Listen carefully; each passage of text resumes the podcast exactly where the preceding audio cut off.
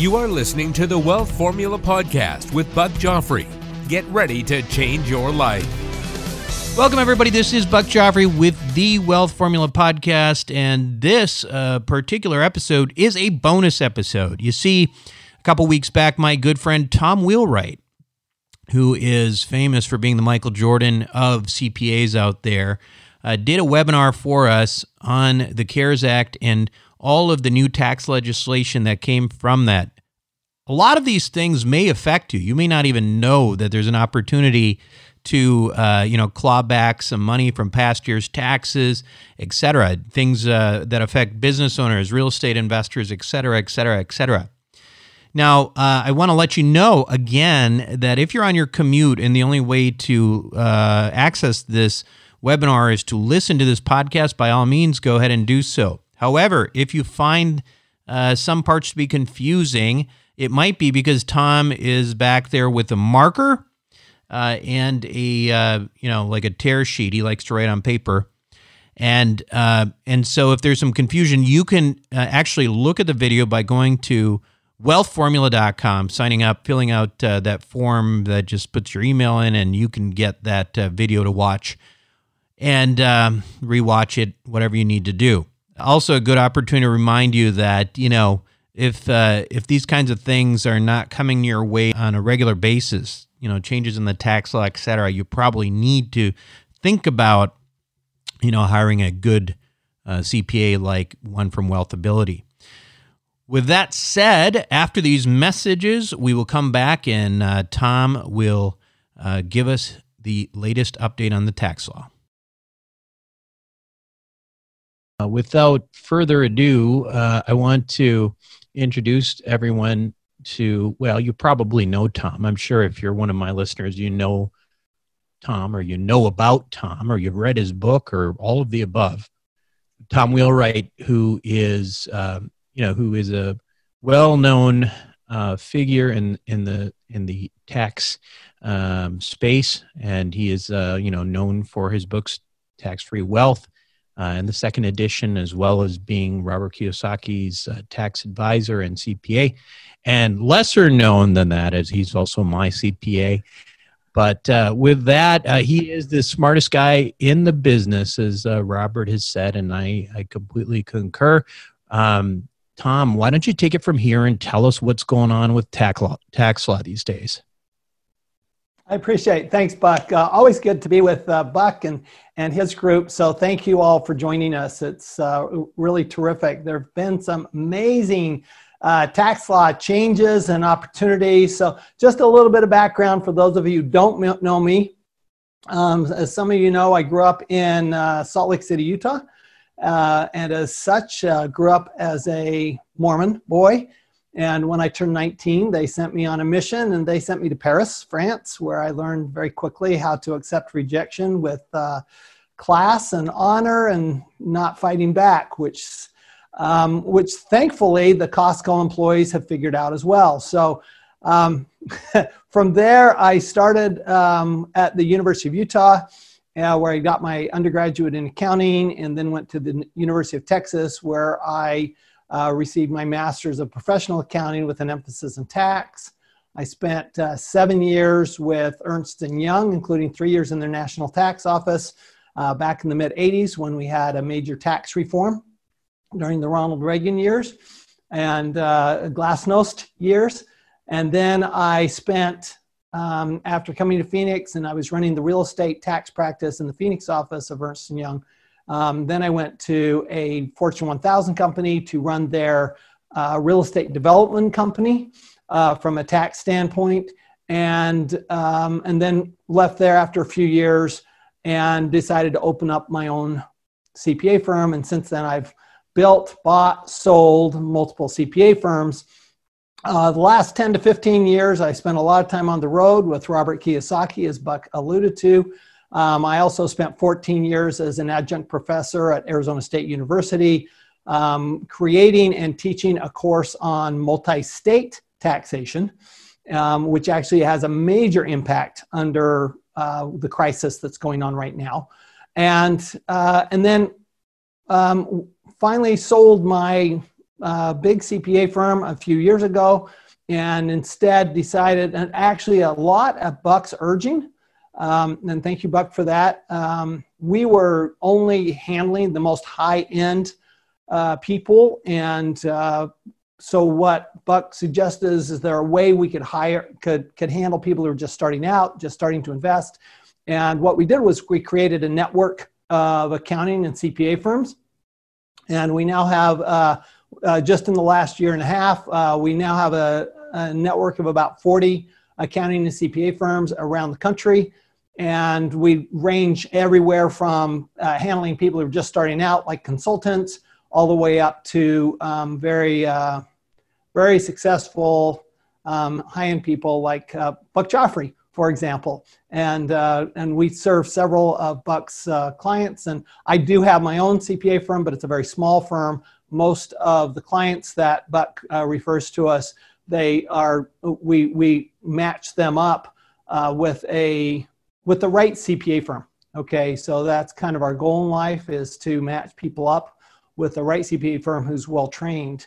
Um, what's uh, what's really interesting is when you know when I, I talk to people and people say, well, this is really information, great information, only it's really aggressive, or you can't do that here, something like that. Well, under the CARES Act, um, that's uh, our most recent tax law, and then under this new HEROES Act, so where the, the Democrats are trying to outdo the Republicans, always interesting. Um, there are a lot of major tax changes, particularly for real estate. And I wanted to kind of walk through some of those. Um, but if I could, let me just start with a little bit of context. Many of you have seen this. Uh, this is Robert Kiyosaki's, uh, used with permission. Robert Kiyosaki's cash flow quadrant. And For those of you who have seen this before, you'll remember this from his book, Cash Flow Quadrant, which came out uh, soon after Rich Dad Poor Dad, and basically showing the four different ways people make money. And the reason this is essential for what we're talking about is we're going to be talking about the CARES Act and how the tax law has changed and who it's changed for. Okay, so typically, if you think of an employee, an employee typically is going to pay about 40% tax. Self employed, like a doctor, for example, I know we have doctors uh, watching this, and you know you're paying the highest tax of anybody. Um, and then you have big business owners like um, Warren Buffett, uh, and then you have professional investors like Donald Trump. Okay, and so they end up paying a lot less than these people. It's why Warren Buffett pays less tax than his secretary, uh, lower tax rate, not less tax, just lower tax rate. And the reason is, is because of what I explain in my book, Tax Free Wealth, which if you've read Tax Free Wealth, if you just type in yes, um, I would really appreciate that just to see if there's a, some of you on this call who've actually read this book. Um, thank you very much. Uh, good to see that some people have read it and good to see that there are potential customers out there. So um, in this book, what I explain is um, this is how to build massive wealth by permanently lowering your taxes. But what I explain is that the tax law is fundamentally a series of incentives. And the question, and, and that's how it works, okay? And I'm not, a, I'm not here to debate policy. I'm happy to do that on, in another situation. Um, but the policy of the United States and of most countries has been to reward people who do what the government wants them to do. So, what we're looking at under the CARES Act was what does the government want us to do? And what we saw, the CARES Act is primarily an act for employees. It was really fundamentally about employees. And so, what we saw under the CARES Act was that if you didn't have a job, then you were going to be rewarded, given some compensation uh, because the government shut you down. You didn't lose your job because you were a bad employee. You lost your job because the government shut down your restaurant or shut down your hospital or shut down, um, you know, your your um, um, your your factory or whatever. And so the government's saying, look, we shut you down. All right. So we're going to compensate you for that. That's what that $600 a week extra uh, unemployment compensation was for and then for those then for to keep people working to encourage businesses to continue um, uh, paying their people and not just laying them off, they created the PPP, the Paycheck Protection Program, which basically said that we're going to take and fund um, two months of your business uh, from an employment standpoint. So again, if you're an, employ- uh, an employer, which is over here, right, then and, and, and a little bit over here, right? So um, these people can get what these people have. They just have to behave differently, right? So this is all about if you're going to have the, these lower tax these tax benefits, you basically have to behave like like these people. So the the PPP was literally only for these people, right? The investors didn't get anything under the PPP because it was for employees. And professional investment is more about, um, you know, assets, hard assets, than it is about employees. So if you are here or here, then you got a tax benefit, but the benefit was intended, and you really only got the, I'm sorry, you got a financial benefit. You got this, this uh, reward for high, keeping your employees hired and keeping them at their pay standard, right? At their standard payroll. So you, you get this reward, but you have to actually spend the money. Okay, so you can borrow the money and you borrow it for two years and you don't have to spend it. But if you do spend it on employees, do what the government tells you to do, it's forgiven. Now, the curious thing about the PPP um, from a tax standpoint is that in the, tax, in the law, in the CARES Act, the government says that PPP loan, when it's forgiven, is not taxable. Well, here's what we know is that Congress giveth and the IRS taketh away. And that's exactly what happened here. So on the PPP,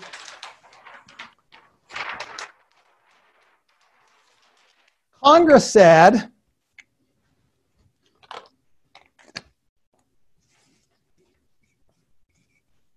no tax. The IRS came in, they said, wait a minute, if it's not taxable, then the payroll is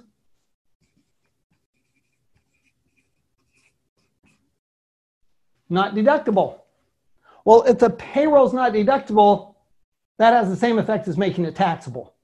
So we have to wait to see if in this negotiation with the, Demo- with the, the Democrats in the House over the HEROES Act, whether we're going to get this corrected. I think we will, because I think there will be some kind of a bill. I don't think it's going to be this massive $3 trillion uh, legislation that the, um, that, that the House wants um, and what they passed. I think it's going to be something smaller. Um, but we do need more money put into the economy. I think mm, uh, every economist pretty much believes that. And so I do think that that is an opportunity. It'll probably be the last big legislation. It may be in June. It may not be, frankly, until September, October, you know, when the next wave of the virus hits. So we'll have to see on that. But for right now, according to the IRS, while it's non taxable, the expenses are non deductible. So that's the first thing to know. Now, what most people don't realize is that while the PPP addressed these people, a lot of the tax benefits address these people. Okay, so the professional investors did not get a lot out of the PPP loan, but they got a huge amount out of the tax benefits, and that's what I want to go to next. Um, and then we'll, and then once I go through that, we'll take questions. Um, so there are four outside of the PPP taxable, non-taxable. There are four primary tax provisions of the CARES Act, and the first one is what we call qualified qualified improvement property. And another way to think about this, if, if you're a real estate investor or you're a business owner, what you're probably going to think of it as is TIs, tenant improvements, okay? Because that's the biggest category. There are some other things like restaurants and films and so forth, but the big, biggest category is tenant improvements. What happened was in the 2017 Tax Act, they made a mistake and they admitted that they made a mistake. Congress made a mistake. They were in a hurry to pass the bill, and they left out qualified improvement property from the bonus depreciation rules, meaning that uh, while previously it had been subject to bonus depreciation, under the new law, it was no longer subject to bonus depreciation, and we had to depreciate it over 39 years, commercial property. So instead of 100% first year depreciation, we got 2.5% first year depreciation. Well, that was a big, diff- big, a big deal. And uh, so what they did was, and this is uh, fantastic, is they made this retroactive.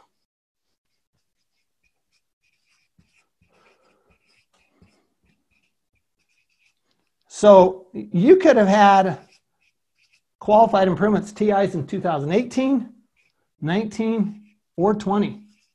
And they are now, you can actually go back to 2018, amend 2018, excuse me, amend 2018 tax return, and take bonus depreciation. Okay, or you can pick it up in 2019, or you can pick it up in 2020. So it gives you some uh, flexibility, frankly.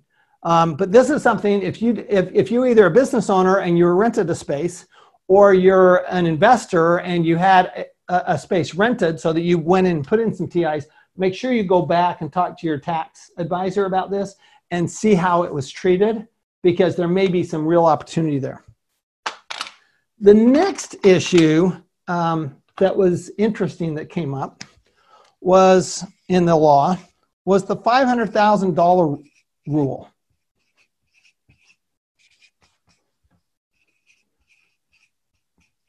And what this rule said was that if you had business losses, like real estate, okay, so real estate's business loss. So let's say that you had income, let's say you had income over here, you had big losses over here, okay, and it offset your income here, but there was some some dividends, interest, and other things it couldn't offset. Okay, now it could offset this, this income, it could offset this income, but frankly, it couldn't offset this income. Okay, so it couldn't offset your dividends. It could offset here and here, but it could not offset there, except for $500,000. So there were people, not a lot, but there were some people who had big real estate losses, or there are people who this creates a big real estate loss, where now you know, under the $500,000 rule, they were limited on how much loss they could take. Not because they were passive, not because of anything else, just because we had a $500,000 rule. That was eliminated under the CARES Act. So that $500,000 rule goes away for 2018, 19, and 20. All right, so the third one. The third one is huge. The third one is the net operating loss carryback. What we under the 2017 Act, you can only carry losses forward. So if you had more losses than you had income, not even counting this, you had more losses than you had income, you could only carry those losses forward. Now, this one, it's important you act right now. Don't wait till tomorrow to call your tax advisor. And here's why. This carryback is five years. So you could, for example, have a 2018 net operating loss that you can carry back to 2013. The reason this is critical that you act now is because the Democrats in Congress want to reduce this already. They say it's too generous. It's too generous. So we're going to reduce the NOL. And, you know, they're negotiating is it 2018, 19, 20? They're saying, you know what, you shouldn't be able to carry this back. We're going to, we're going to limit the net operating loss carryback. Well, why was this net operating loss carryback important? Well, the whole point, the whole challenge with the shutdown of the economy is that it pulled so much money out of the economy, right? It pulled so much money out of the economy. And so economists are saying, look, we need to put money in the economy. You hear the Fed chairman, Powell, saying, we need to put money in the economy. We need to do this right now because otherwise we're in risk of a depression. Remember that money is all a function, and economy is all a function of confidence. And if we take money out of the economy, which we do when we shut businesses down, right? There, that money's not moving. So we're taking money out of the economy. We need to put money back into the economy. Well, that was the whole idea between the, behind the net operating loss carryback, the $500,000 rule, as well as the uh, as well as one of the reasons for qualified improvement property is okay. Let's get cash in in your pocket, and we all know the fastest way to get cash in your pocket is reduce your taxes. And wouldn't it be great if we just could get a refund from prior years? So we paid this money in prior years. How do we get money back into the pockets? And who are we trying to get money back in the pockets of? These people. Okay? Because these people got the PPP loan and the EIDL loan. These people now, okay, how, how do they function? Well, they're going to get tax benefits. And that's how we're going to do it. See, the tax law is a very efficient way to put money into people's pockets. And so if you had losses and you're going, wait a minute, my business is struggling or my real estate is struggling because my tenants aren't paying their rent, right? And I, I, I don't get to, you know, I, I get push off maybe my, my mortgage for a couple of months, but I'm still struggling here because I have to now bring in all of this, all these, this extra, these extra contractors to spray everything down and make sure everything's taken care of and make sure that we have, um, you know, a, a, a, low risk environment in our, in our, um, multifamily housing or commercial property, well, we need to provide the Congress goes, we need to provide some benefit here and we need them to have some cash so that they can operate, so that they can withstand um, these several months, which could turn into several years of, of, of downturn in the economy, which, by the way, it's not their fault necessarily, okay? It's just because we shut things down as, as a government to protect the health of our, our nation. So that's number three. Number four is actually one that's not being talked about, and I'm surprised because it's the one that affects the most people. The fourth tax benefit is um, qualified retirement plans. Okay, commonly known as the 401k or IRA or pension plan, profit sharing plan, self-employed pension plan. These are all qualified plans, okay? And what the government said in the CARES Act is that if you're having financial difficulty because of the government shutdown, the, the shutdown of the economy, the virus, whatever it is, okay, which is basically everybody, right, except for Amazon right? So basically everybody else, then you can withdraw $100,000 from one of these plans and you have three years to pay it back. And if you pay it back within the three years, it's non taxable. If you don't pay it back within the three years, then you get a different benefit. It's spread.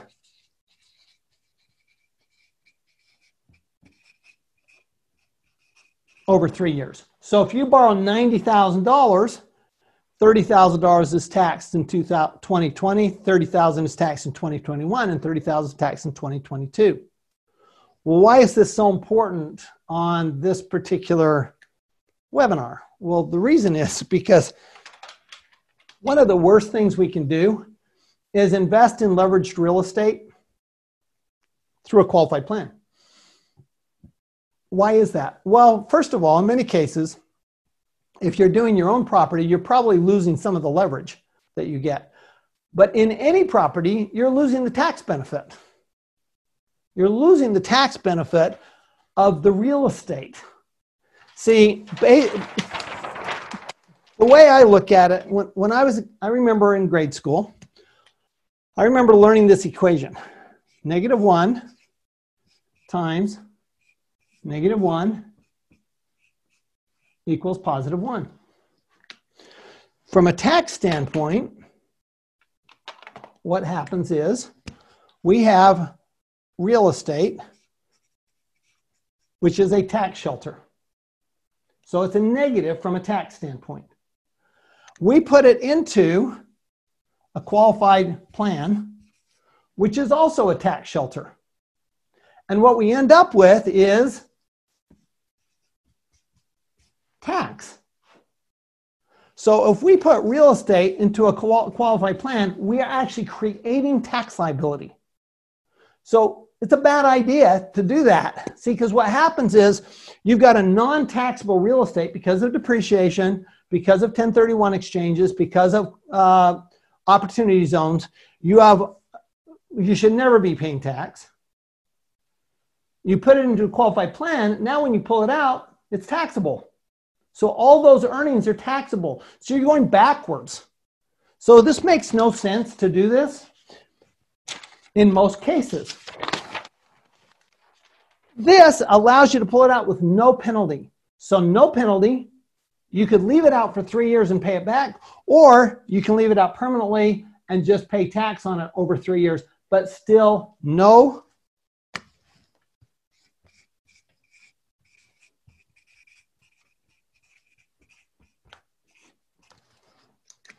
no penalty. All right, now, one last thing. The other, one of the big differences, besides tax rates here, between this side and this side, is this side is very focused on these three, these three words, do it yourself. And these people over here have a team. So when I talk about these tax benefits, okay, please don't do it by yourself. Okay, you'll completely mess it up. Don't do it by yourself. Don't go to your your typical tax advisor who's never even read the law.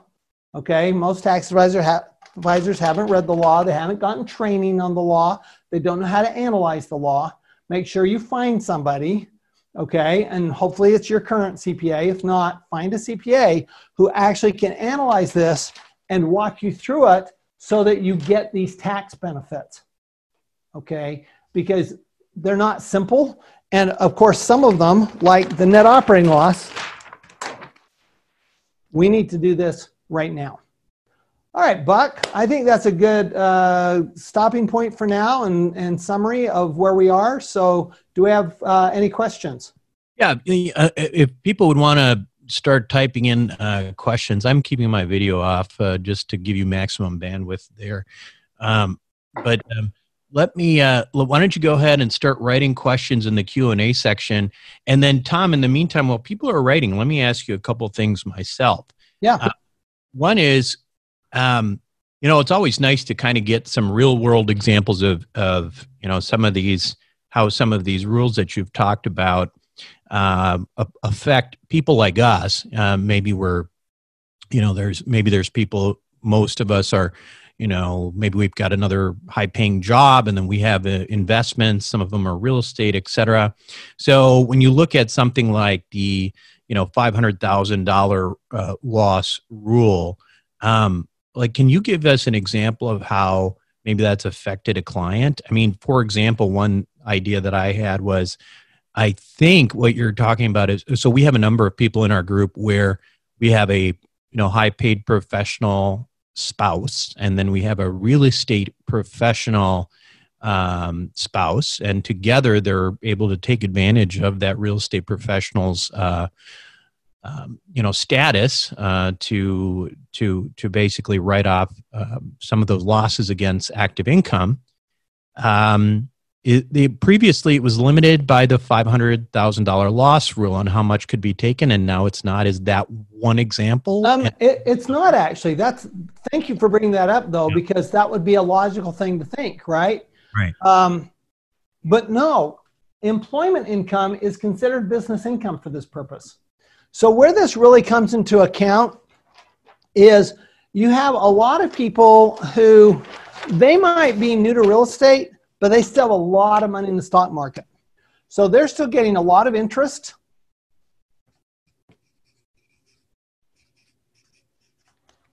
And they're getting a lot of dividends.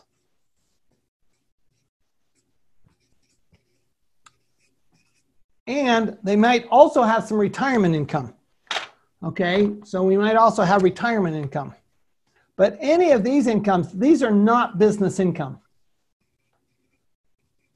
Okay, so these don't get to be offset beyond 500,000. So you're right. I mean, you're thinking, wait a minute, who has that? But there are, we have a client, I have a client that absolutely ran into this because high net worth, he makes a, uh, he, he, what, what he did was he um, was starting a new aspect of his business and ended up putting a lot of money into a property, a commercial property. And so he had huge losses. So he was limited by this $500,000 rule, and then he had to carry the rest of it forward anyway. Okay, but here's the thing: he'd also made tenant improvements. So this is a real life example. Somebody this really happened to. We we just uh, we basically just filed the carryback claim, and it's a huge number because what happened was he had qualified improvement property of about $400,000. Okay, so this is, these are leasehold improvements that he wasn't able to write off um, under bonus depreciation. Okay, wasn't able to write them off otherwise um, because they were they were considered qualified improvement property. And so that 400,000 and then he was limited. Okay, he had a $500,000 limit. So that got freed up. And then on top of that, he had a net operating loss anyway of a million two. Okay, so here's what we are able to do. We're able to take the total of these, which is $2.1 million. And we are able to carry it back to 2013. Well, I had a big year in 2013, and we had high tax rates and higher tax rates in 2013. So basically, he got this at, let's say, a 40% rate. So what he's getting back is over $800,000. Uh, I think it's 800 and $840,000, uh, right? So he's getting $840,000 back into his pocket because of the CARES Act. Got it. And maybe similarly, um, just more, maybe something in terms of the carryback losses. Do you have an, maybe another example for us on that one that might relate to some of our, um, you know, more of our typical listeners? Yeah. So let's say that um,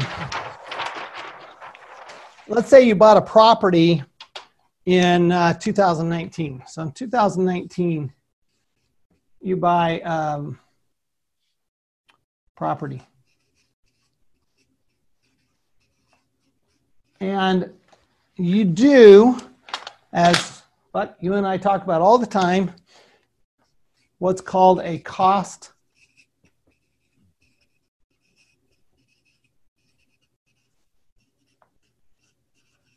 segregation. And a cost segregation simply breaks down the property between four components land,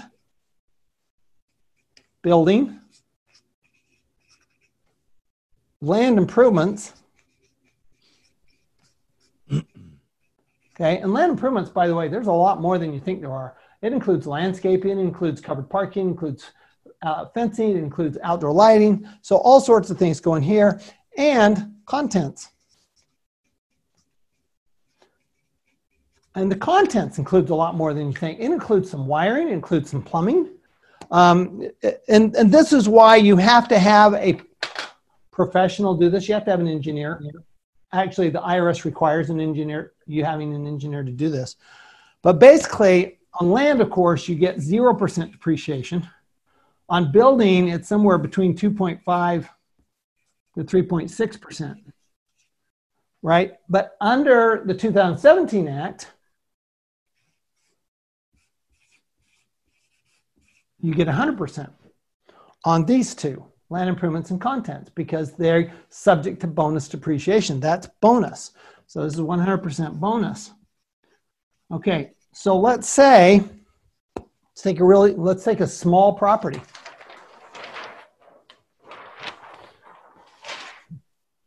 Okay. Let's say you buy a million dollar property.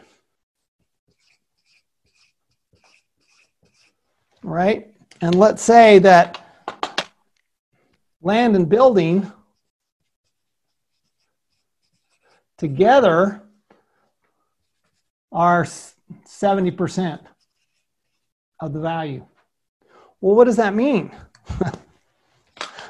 well, that means that the improvements and the contents are 30%.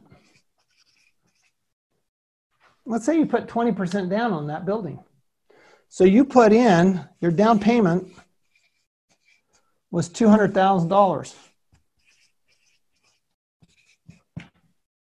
But the bank doesn't get a write off. You get the write off because you owed the money. So you put a down payment of 200,000 but you get a deduction of 30% of the million, 300,000. This is literally the only place that you can get a deduction for money, more money than you spend. You can get a deduction for more money than you spend. The only place in the US tax code that allows this. So you're getting a deduction for a full 300,000 even though you only put in 200,000 and you're expecting the property to go up in value. So this is one of those things and and at 30 at $300,000 let's say that you're in a 40% tax bracket.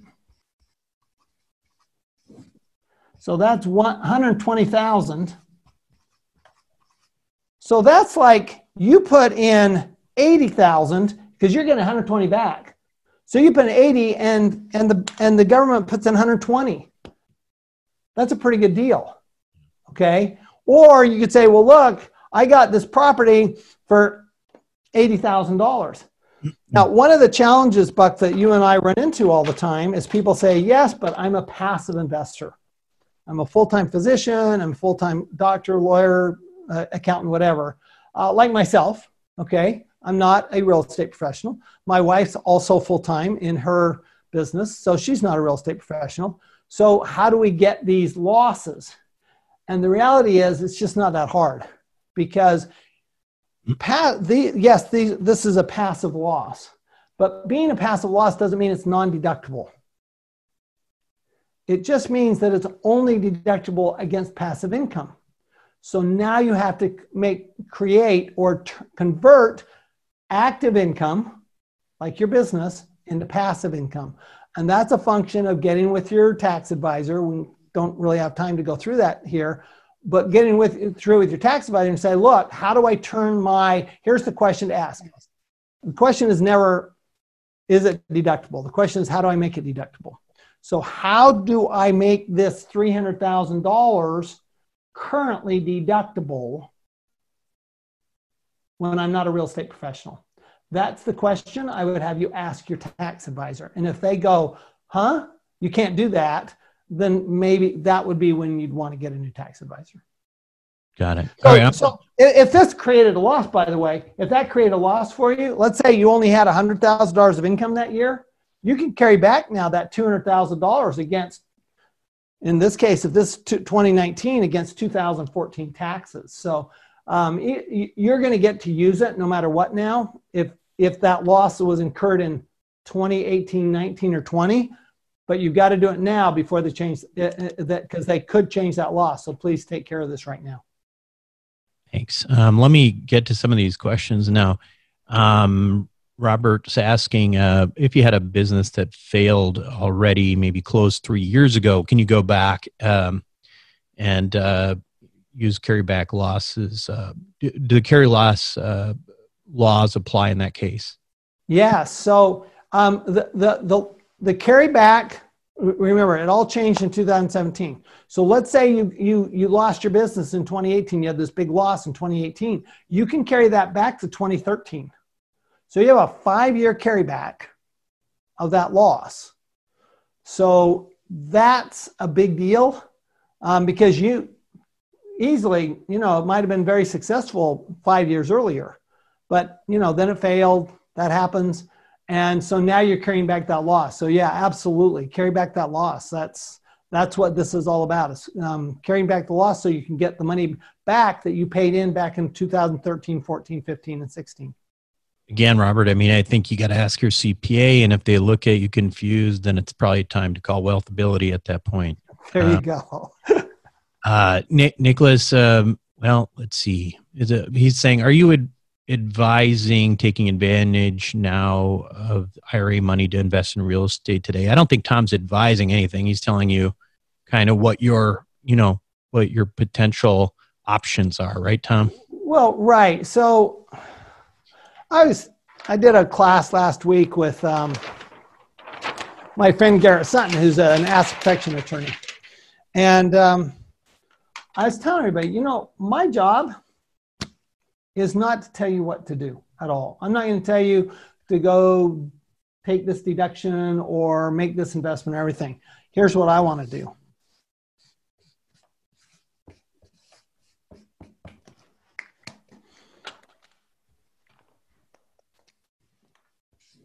I want to give you a choice. That's my job. My job is to give you a choice. And you can't, you, you don't have a choice if you don't have the education. So when I look at this, now, if, if you asked me, if you came to me and you said, look, I have a bunch of money in my qualified retirement plan. I'd really like to invest in real estate. Then I would say, look, let's look at is there a way we can get you a, to take advantage of current year losses from real estate. We need to make sure we can do that. 98% of the time we can, but we have to walk through that. Okay. Um, if you're going to change your tax, you have to change your facts. That's what I'm always saying. And so I'm going to tell you what facts you need to change. But if you have that money stuck in there and you go, okay, my choice is I can pull this out and pay tax over three years, or I can invest within my qualified plan. So I'm not telling you to invest or not invest in real estate. I'm telling you that if you are going to invest in real estate, why would you do it inside a mechanism that you're going to end up paying tax on the income and the gain from that real estate? I still don't understand why you would do that. When you have a choice now, right? Again, now you have a choice. Before you didn't, you know, you're thinking, oh, I'm going to have a 10% penalty and and tax on top of that. But now you have a choice because you get to spread it over three years, and there's no penalty. Now you have a choice. So that's my job. I actually had somebody in our conference saying, "Well, wait a minute. It's it's important to pay taxes." I said, "You can pay ta- whatever tax you want. In fact, you can pay extra tax." Warren Buffett you know, he complains about rich people not paying tax. I'm going, Warren, you can you can send a check to the to the Treasury anytime you want, and they will take it. It is a legitimate charity. Okay, it's a qualified charity. The federal government is a qualified charity, so you can pay any tax. You can donate to the federal government if you choose to do so. You have a choice. My job is to make sure you have a choice. Um, Similarly, Chris is saying, I assume there are no new benefits to Roth Roth IRA 401k since taxes were already paid. Well, I guess there the benefit there would be is if you took it out, then you could invest. You wouldn't have a penalty, right? Yeah. So, so you know, people ask me all that that all the time. Buck is would would I invest through a into real estate through a Roth? And I still have this issue well, if that's the only money you got, then you got to look at you know what the best and you know best use and best returns are, right? Well, yeah, but while you're not creating a tax liability, you're not getting the tax shelter. Right. Okay. So no, you, you eliminate this piece of it, the tax piece, but you're not getting the benefit that you would get from, say,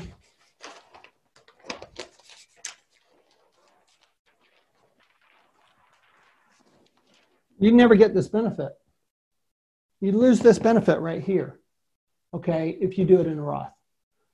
Um, and granted, it, it is a timing issue, but it's a forever timing issue because I can keep investing in real estate my whole life. And when I die, that deferred tax goes away. It's, a, it's completely eliminated. So it, it's um, one of the things we call, we say borrow, buy, borrow, die, right? Buy your real estate, borrow against it. It's not taxable when you borrow against it. When you die, the tax goes away. So I'm just going, you know, if you have a choice, why not do that? And now, and you have a choice. So no penalties, nothing like that. So it's it's just an opportunity that we haven't had before, and it's something to consider. The other thing, Chris, I would just say if you know if you took if you borrowed a hundred thousand dollars out of a Roth, and you're right, you already paid taxes on it. But if you invested in something and then you got bonus depreciation on that for the current tax year, you might, you know, as you know, in Sedona Ranch, I think you were in that. We got 106 percent uh, depreciation for for passive investors in that. So you would so effectively, yeah, you would be getting the tax benefit by simply pulling it out. Right. Uh, point. Um, by the way, Tom, one quick question on the buy, borrow, die thing. Um, you know, we have a lot of limited partners. What about limited partners? Do they get uh, limited? I got to tell you, this is a great. Oh my own Thanks for asking that, but so you know, we when we think of buy, borrow, die, we're, we're, we're typically I draw it like this. Right, people start out buying little greenhouses, and then they go buy, you know, a couple of, you know, bigger apartment buildings, right? You know, that's they buy more doors, right? That's typically what they do. And eventually they end up buying a big box like a Walmart or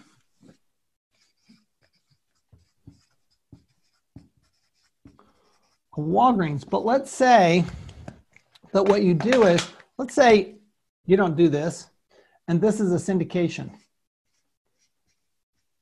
Okay. Now, syndications typically don't do 1031 exchanges, so you can't do this tax free. However, Check out these numbers.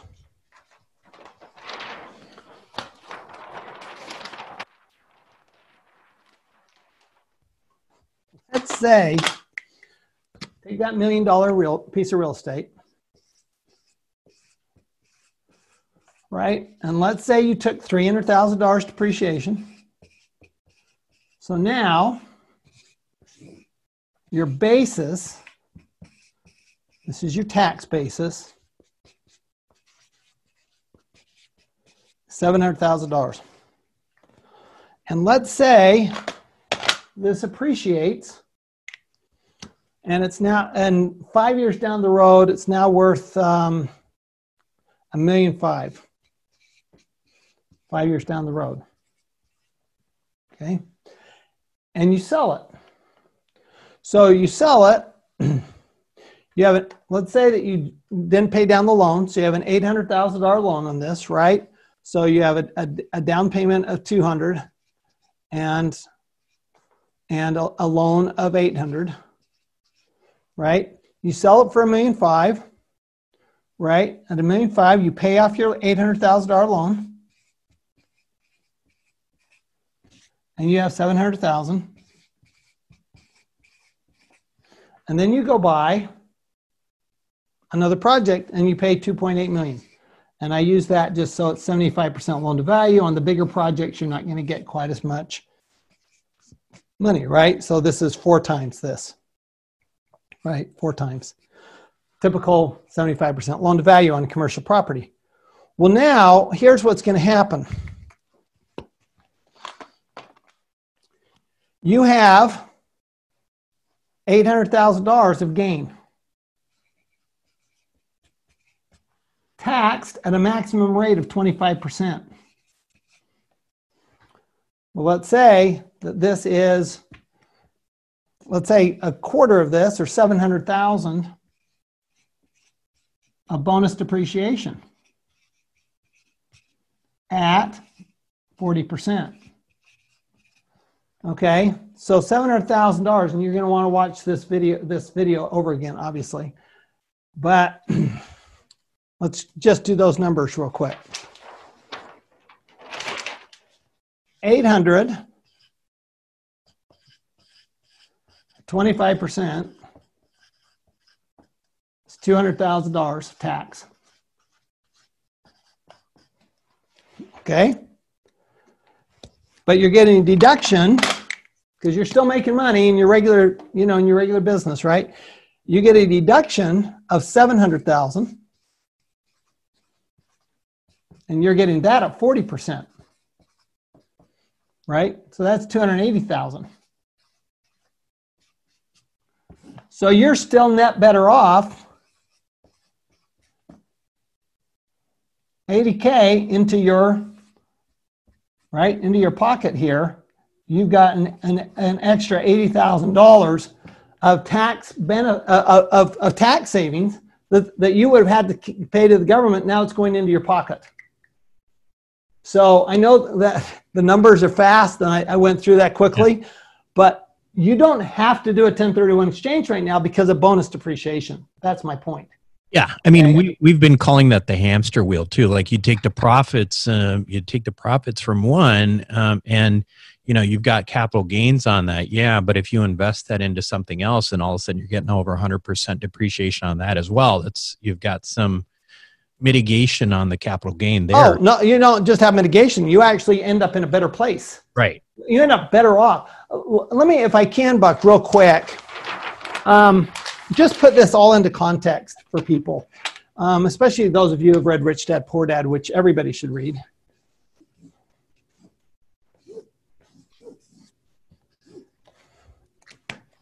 So here's your basic financial statement. Income, expense, asset, liability. So we all know that if we bring money in and we spend it, we pay tax. And we also know that if we bring money in and put it back into the business, we get a deduction for it and we pay no tax. Okay, that's been the rule for ages. It's the rule in every country, by the way.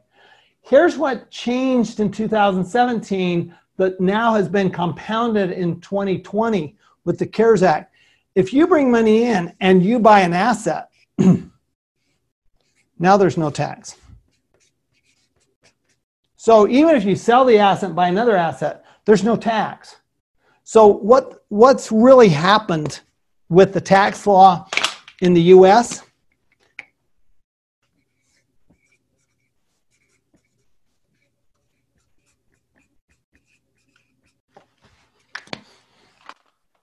The tax in the US is now a tax on consumption only. So as long as you reinvest the money, you're not taxed. The minute you spend it, it's taxed.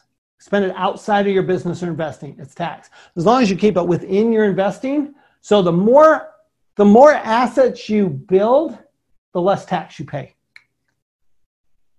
The more assets you build, the less tax you pay. And that's sort of the moral of the story. Um, I got one other question um, regarding oil and gas. Um, so uh, we there, he says, are there pros and cons when deciding to invest actively versus passively in an oil and gas uh, syndicate? Oh my, Oh my heavens, yes. Yeah. you would never invest passively.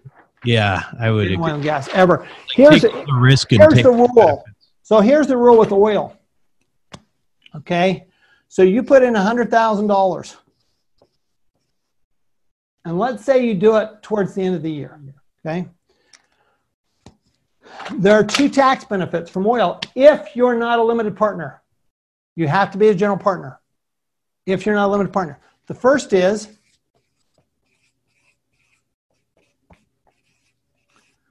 intangible drilling costs. Even though they're not spending the money until the next year, you get to deduct $80,000 this year. The other thing though is, is that when they spend the money the next year on equipment,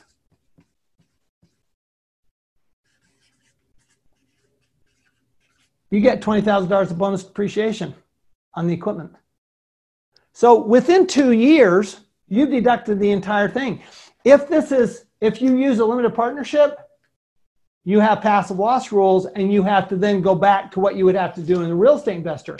But oil and gas has the, is the, has the singular advantage that if you put that $100,000 in, you can be completely passive as long as you are a general partner. You can be passive and still take it currently, still take those deductions currently. So please, please, please don't invest as a limited partner. Just make sure that they have plenty of insurance.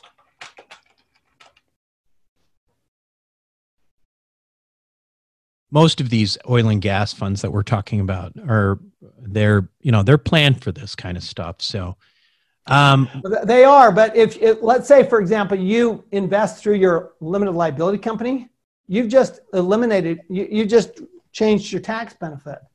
So don't invest through a limited liability company so you the one time you wouldn't do that. Through. So if you invest through your LLC, but it's a pass through entity, you lose you lose the benefit because your liability is limited. This benefit is dependent on your liability.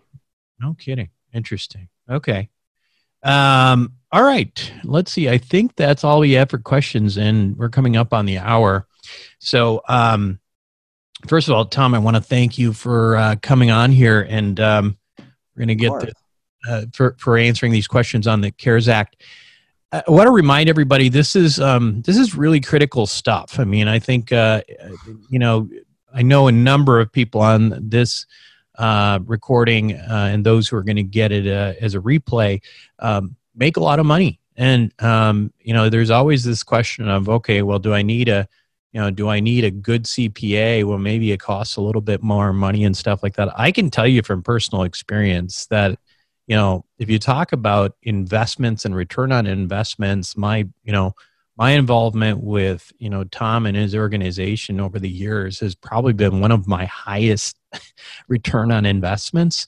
And so, um, so I do highly encourage you at least to check out what they're doing over there at Wealthability. And uh, Tom, it's wealthability.com, right? I don't really go. It is. It's it's very simple. I'll uh, I'll write it up here real quickly yeah. so everybody sees it. And and then it's and as Tom mentioned, one of the things that we kind of worked through over the last couple of years is that okay, I know some of you are have more complicated business, uh, and some people have less complicated things, but are starting to build, you know, vis-a-vis some of the things that we're doing in Investor Club, at Wealth Formula, and that kind of thing. And so there's different, you know, th- there's different types of accountants. Um, uh, one thing that I think is helpful is if you do contact uh, Wealthability, let them know that you are, you know, a Wealth Formula listener because they do. We do tend to prefer, uh, you know, we we not that there's any really bad firms there, but there's some firms. we put we we put you to the front of the line. Let's put it that way. We, yeah, we do. I mean, right. we do. We we do put you to the front of the line. Um, uh, you know, Buck has uh, been very good to us over the years, and uh, in referring uh, really good clients to us. I mean, there are good and bad clients. So yeah. um, we very much appreciate that, you know, and, and here's what makes a really good client is somebody that wants the education because right. this is a partnership, right? This is a team that, that we're working with you. This isn't something where if you want to go to a CPA and say, you take care of it, we are not the right place. I'm being, I, I want to be really clear. We are not the right place for that. And that's why we like Buck's people because everybody he sends us, they want the education. And, you know, it's like, I can't reduce your taxes, but I can tell you how to reduce your taxes. And that's my job. My job is to give you a choice. You can do this and pay this amount of tax, or do this and pay this amount of tax. You choose. But I'm going to give you the choice. I'm going to tell you how to do it but still it's something that you have to do. So this is a this is a team effort and uh, that's why we appreciate everybody um, that's on this call because you're here for financial education in the first place. So we know you're not somebody who's just going to say well i don't want to know anything. Yeah and and the other thing um, you know we talk about some of these principles all the time on the on wealth formula podcast. Make sure you uh, read Tom's book. I mean, it's if there was required reading for our podcast, Tom's book would probably be on the top. Um, you know tax free wealth because we it's all about you know tax efficiency. We spend so much time looking at our top line right? Like how much money are we making? But how much do we keep is what really counts. And that's uh, you know that's why business people think all the time in terms of revenue and expenses. For individual expenses is almost always the biggest expense is always taxes. And the idea that you know there's very little that you can do well it's just not true. It's just not true. And i've and i've had accountants when I started out telling me that, and it's just not true. And and so I can tell you from personal experience, experience for a lot of people. Check them out, read the book, and go to wealthability.com. Tom, thanks again for your time today. Hey, thank you. And we're ha- seriously, we're happy to help any way we can. Just so you know, when you come to us, we will match you up. Okay. So, uh, like I said, we won't match you by location. I want to be very clear on that. We're not going to match you by location. We're going to match you by what your situation is, what your needs are, and who's the best member for us to put you with. And then what they're going to do is they're going to walk through our system for reducing taxes. So uh, we actually have um, members that say that they'll have people come to a, to them and, and they'll go, "Oh, this is great. You know, you know, you know, Tom." But the training's one thing but what's more important than the training is the system. So there's a system that we we have a proprietary system for reducing taxes and it's when you come to us what we do is we put our members through in fact I was just reviewing somebody this morning. You don't get to join our uh, as a member and then automatically you get to take on clients. Don't work that way. We have to know that you understand how the system works and you have to follow the system. Because if you don't follow the system, even if you have somebody who's trained, you won't get the results. It's like you can have, um, you know, the, the, the, the best flour in the world and the best eggs in the world and the best vanilla in the world. But if you don't know how to put them together and bake the cake because you don't have the recipe, it's not going to turn out very well. So that's it's critical that you follow the recipe. Um, work with us on that, if you will, um, because we we actually do have a process that we want to take you to. It, everybody's different. And at the same time, the system works for every single person. We have found over the years that if we go through that system, we're going to reduce an entrepreneur's taxes by 10 to 40% within three months. So it's some pretty serious money we're talking about 10 to 40% of your tax liability, um, but only if you walk through the system. So that's why, you know, we're very careful about who we take on as a client, and we're very careful about who we assign you to and how they work with you. I just want to be clear on that too. It's a process. Thanks again, Tom, and thanks for everybody for joining us. Thanks, everyone. Have a good day. Welcome back to the show, everyone. Hopefully, you enjoyed it. And again, if you listened to it and you got a little confused, I would suggest going to wealthformula.com and downloading the actual video as well because Tom's got his marker out there and he's writing on that you know that tear sheet and uh, he likes to do that and it helps him kind of teach at his uh, at his best that way. Also if you are interested uh, in you know hiring somebody from wealthability you know go to wealthability.com you know i've been a client of tom or of of his affiliate offices for years now and um, you know right now i am you know tom's my cpa but it is a tremendous investment. I would not look at it as an expense, and I highly recommend it.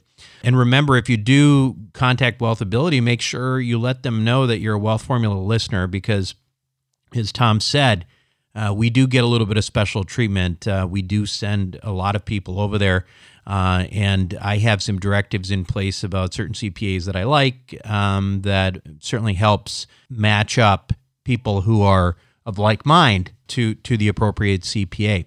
With that being said, that's it for this bonus episode of Wealth Formula Podcast. This is Buck Joffrey signing off. Thank you for listening to the Wealth Formula Podcast. Visit us on the web at wealthformula.com. The information contained in this podcast are opinions, not fact. As always, consult your own financial team before making any investment. See you next time.